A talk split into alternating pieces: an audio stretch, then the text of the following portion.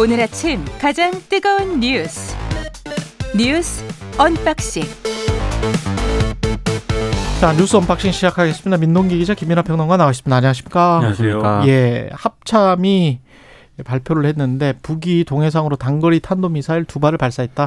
어젯밤 11시 55분께부터 오늘 새벽 0시까지 동해상으로 단거리 탄도미사일 두 발을 발사를 했다고 하고요. 예. 각각 400여 킬로를 비행한 후에 동해상에 탄착을 했습니다. 일단 뭐 어제 핵 추진 잠수함 아나폴리스함이 제주 해군기지에 입항을 했거든요. 그리고 이제 이보다 앞서서 전략 잠수함 켄터키함이 부산에 입항을 했는데 여기에 대한 그런 반발 차원으로 해석이 되고 있습니다. 그 북한은 그런 뭐 생각인 거죠. 지난번에 이제 어, 이 핵미사일을 탑재할 수 있는 전략 핵잠이 온 것이고, 이번에는 뭐 그렇진 않습니다만 어쨌든 동력이 핵인 잠수함이 왔는데, 이 뭐가 올 때마다 이렇게 미사일을 쏘면 사실 보는 입장에서는 무감각해지지 않겠습니까? 음. 그러니까 안 쏘다가 쏴야 이것도 충격적인 것이지. 자꾸 예. 뭐 이거 계속 쏘고 있는데, 그럼 하나의 그냥 뉴스거리로 끝나고 마는 거거든요. 물론 우리가 여기에 대해서 안보적인 경각심을 가져야겠지만, 북한도 이게 전략적으로 맞는 거냐 한번 돌아봤으면 좋겠습니다. 계속 쏴봐야 무엇을 하겠습니까? 왜 이렇게 해야만 하는가 여러 가지로 의문입니다. 예, 그리고 윤석열 대통령 교권 침해하는 불합리한 자체 조례를 개정하도록 지시했다. 예, 그러니까 어제 대통령실에서 수석 비서관 회의를 열었는데요. 교권을 침해하는 불합리한 자치조례 개정을 추진하라고 지시를 했습니다. 예, 서초구 초등학교 교사 사망 사건의 원인을 교권 교권 추락에서 찾고요. 예. 학생 인권 조례 때문에 이게 발생을 한 것 아니냐 이런 인식을 좀 드러냈다라는 언론들의 지적이 있는데요. 학생 인권 조례를 좀 개정을 하면 된다. 네. 예. 그러니까 실제 정부 여당이 교권 강화 명목으로 학생 인권 조례 폐지에 지금 시동을 걸고 있는 상황입니다. 어제 또 이주호 교육부 장관이 간담회를 가졌는데 이 간담회에서요. 학생 인권 조례 제정 이후에 학생의 인권이 지나치게 강조가 되면서 교권이 급격히 추락을 했고 공교육이 붕괴하고 있다 이렇게 얘기를 하고 있는 그런 상황입니다. 근데 이제 언론들의 반론도 좀 적지 않은데요. 특히 이제 교사 사망 사건이 학생 인권과 좀 무관하다라는 그런 지적도 나오고 있고 특히 교권과 학생 인권이 대립 관계가 아님에도 불구하고 지나치게 대립 관계로 몰아가고 있다라는 그런 비판도 나오고 있습니다. 둘 다 보편적인 인권이죠. 그렇습니다. 예. 특히 학생 인권 조례에는 어떤 내용이 들어가 있냐면은요. 뭐 체벌이라든가 학교 폭력, 복장 두발 제한 등으로부터 학생 인권을 보장하기 위해 만든 뭐 그런 내용들이 포함이 되어 있는데 그렇죠. 이게 교권 추락하고 즉 바로 연결이 상관인가? 되는 것인가라는 그런 비판은 지금도 제기가 되고 있는 상황입니다. 근데 학생 인권과 교권이 다 보호되고 상대적으로 이런 사건이 없는 선진국들은 학생 인권이 없어서 또는 뭐 학생 인권 조례가 없어서 뭐 교권이 신장되는 건가 그거는 좀 따져봐야 될 것 같습니다. 그렇죠. 예. 전체적인 교육 시스템과 그리고 현장의 교사의 예를 들면 인권, 예를 들면 노동권 이런 것들이 얼마나 보장되고 있느냐의 문제인 것이지 학생 인권을 다루고 있는 조례하고는 큰 상관이 없는 것으로 보이는데 근데 외국 얘기까지 갈 것도 없습니다. 사실 이게 학생 인권 조례가 뭐 전국적으로 적용되는 것도 아니에요. 오늘 제가 뭐 동아일보 사설 내용을 소개해 드리면 예. 이렇게 써 있습니다. 이 조례는 서울과 경기 등 여섯 개 시도에서만 시행 중이다. 여섯 개 시도에서만 그렇습니다. 우리가 열여덟 개죠. 그렇습니다. 그리고 예. 그 이게 뭐 다른 학교 구성 다른 학교 구성원의 권리를 경시하는 풍조에 일조했을 수는 있지만 이렇게 음. 주장하니까 예. 전국 단위로 발생하는 교권 침해의 주요 원인이라고 보기에는 무리가 있다 이렇게 지적을 하고 있고요.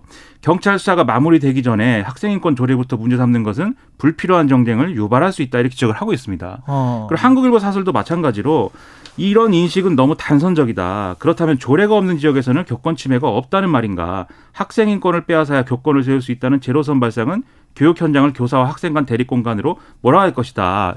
이- 과거처럼 학생들이 매맞는 교실을 원하는 건 아니지 않는가 이렇게 예. 썼습니다. 예. 그러니까 이게 무슨 사건이 발생할 때마다 교권 침해 사안이 발생하면은 학생 인권의 어떤 절대량을 줄이고 또 옛날엔 그런 일들이 있었잖아요. 이, 이 이상한 이제 어떤 교사가 학생들을 막 때리고 이래서 문제가 되는 경우들이 있지 아니, 않습니까? 저는 많이 맞았어요. 우리 그렇죠. 제가 다닐 때만 해도 네, 엄청 맞았. 아니 그 그때는 뭐 성적이 떨어지기만 해도 맞잖아요. 그렇죠. 예, 성적이 떨어지는 점수 뭐 10점 떨어졌으면 한 대 뭐 이런 식으로 맞잖아요. 예. 그리고 머리가 조금만 길어도요. 이 머리 중앙 그냥 밀어버렸죠. 그렇죠. 네. 그런 일이 발생하면 또 아 이게 잘못됐구나 그래서 또 학생 인권을 또 그러면 늘리자 뭐 이렇게 하고 영원히 그렇게 하면 뭐가 나아집니까? 그리고 예.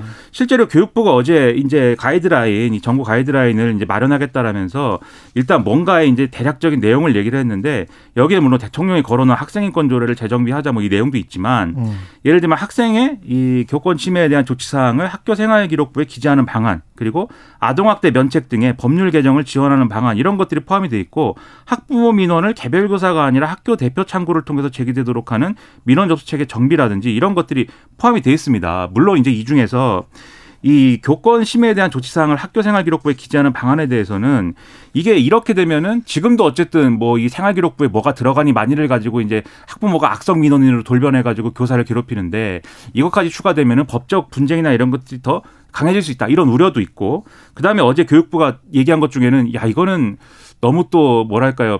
이 단선적인 얘기다라고 생각이 된 게 이 선생님의 휴대폰 압수 권한을 부여를 해야 된다. 압수 권한? 그렇죠. 학생들의 휴대폰을 압수할 수 있는? 그렇죠. 지금도 이제 지금은 이제 압수하지 못, 못, 못 하도록 되어 있는데 예.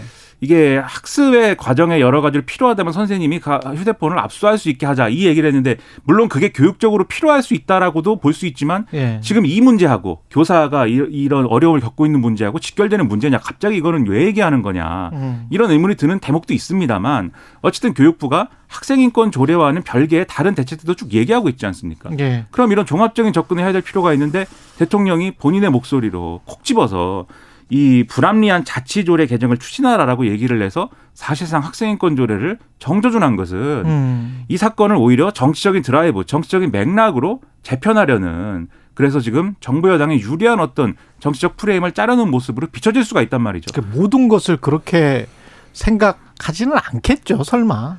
그런데 이제 그런 그렇지 않느냐라고 의혹이 생길 만큼 계속 그런 정치적인 프레임으로 가져다 가져서 어떤 그 사안을 바라보는 그리고 어떤 것들을 발표하는 그런 일들이 너무 잦아요. 최근에도 그렇고 대통령 취임 이후에 너무 그런 거를 자주 하니까 아니 통합적이고 좀 비전적인 이야기가 그리고 긍정적인 이야기 있지 않습니까? 뭐 이런 것들이 나와야 될 것 같은데 그런 담론들보다는 뭐 이상하죠. 탓하거나 아니면은 반대하거나. 대통령의 메시지가 예. 굉장히 중요한데. 그렇죠. 이를테면 어제 조희연 서울시 교육감 같은 경우에는요. 음.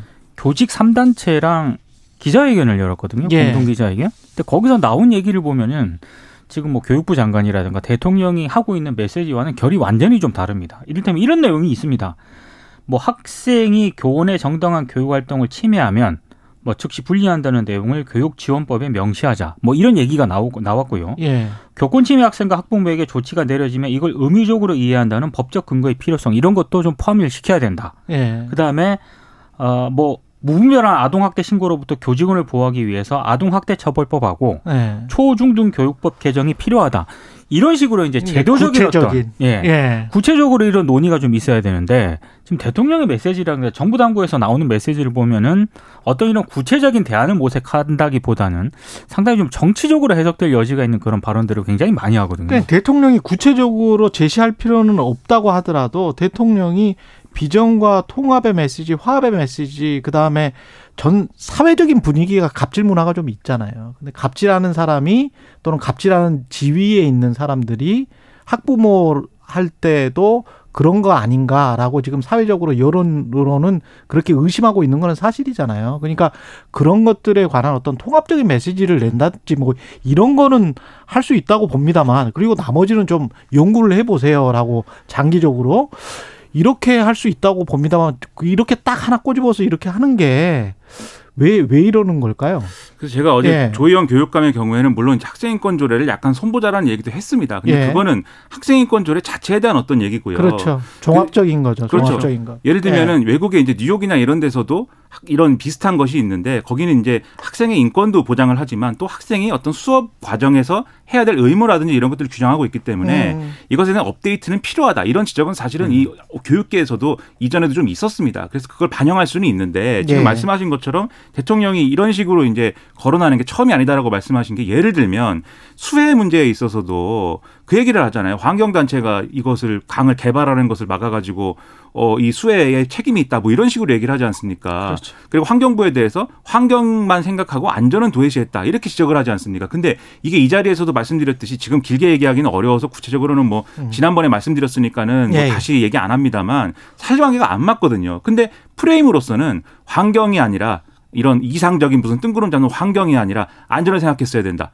그리고 대북 정책에 대해서도 가짜 평화가 아니라 실질적인 힘을 우선시해야 된다. 그러니까 이게 일관성이 있어요, 뭔가 전 정권이라든가 상대편이 한 거는 뜬구름 잡고 누구에게 이야기하는 그렇죠. 건지 이상적으로 얘기하는 거지만 우리는 실질적이고 힘이고 그다음에 뭔가 엄하게 하는 거고 요런 거를 모색 요런 거를 보여주고 싶은 거 아니냐 이런 거거든요. 근데 네. 그런 거는 정치 그러니까 여의도 정치에서는 왈가왈부하면서 부딪힐 수 있는 거지만 네. 국가 지도자로서의 대통령으로서 이제 이렇게 자꾸 얘기하는 것은 불필요한 오해 를 사고 불필요한 논란을 낳는다는 것이죠. 주권자인 국민들과 소통하는 그 부분에 관해서 이 좀 이따 바로 이야기해 보죠. 그 백지와 관련해서도 비슷한 이야기일 것 같은데 교육부는 8월까지 교사 생활지도권 고시를 마련한다는 계획이다. 그러니까 이제 교육부는 좀어총 총괄적으로 뭔가를 해보겠다는 그런 안을 지금 마련해보고 있다는 이야기고 백지화는 충격요법이었다라는 국토부의 발표가 있었는데 저는 이 발표를 보면서 충격요법을 충격을 누구한테 준 건지 야당 국회의원들한테 줬다라고 생각하면 원희룡 장관은 정치를 하고 있는 정치를 지금 야당 국회의원들 하면서 야당 국회의원들이 충격을 받으세요 이렇게 하면서 갑자기 백지화 선언을 했다는 건 이건 말이 안 되잖아요. 그러니까 1조 8천억짜리 국책 국책 사업을 국민들과 소통을 해야지 왜 국민들한테 충격 저 주려고 백지화하지는 않았겠죠 설마. 그러니까 사실상 네. 다시 추진을 한다는 게 목표였고 네. 충격요법이라고 하는 거는 이제 원전 재검토는 일종의 약간 정치적인 수사가 아니었나.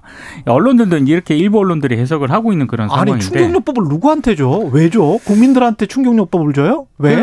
장관이? 오늘 이렇게 어제 국토부가 홈페이지에다 자료를 공개했지 않습니까? 네. 그러니까 언론들이 이제 이걸 차분히 좀 분석을 했는데 어찌됐든 새로운 내용은 없는 것 같아요. 네. 근데 국토부가 강조한 건 적법했다. 뭐 이런 거를 굉장히 강조를 하고 있는데 그럼에도 불구하고 이상한 대목들은 여전히 좀 남아 있습니다. 음. 타당성 조사 용역 업체가 2022년 3월 29일에 이제 일을 시작을 했는데 일을 시작한 지 불과 50여일 만에 5, 5월 24일입니다. 작년에 착수 보고에서 주요 검토 사항으로 종점을 강상면으로 바꿔버리거든요.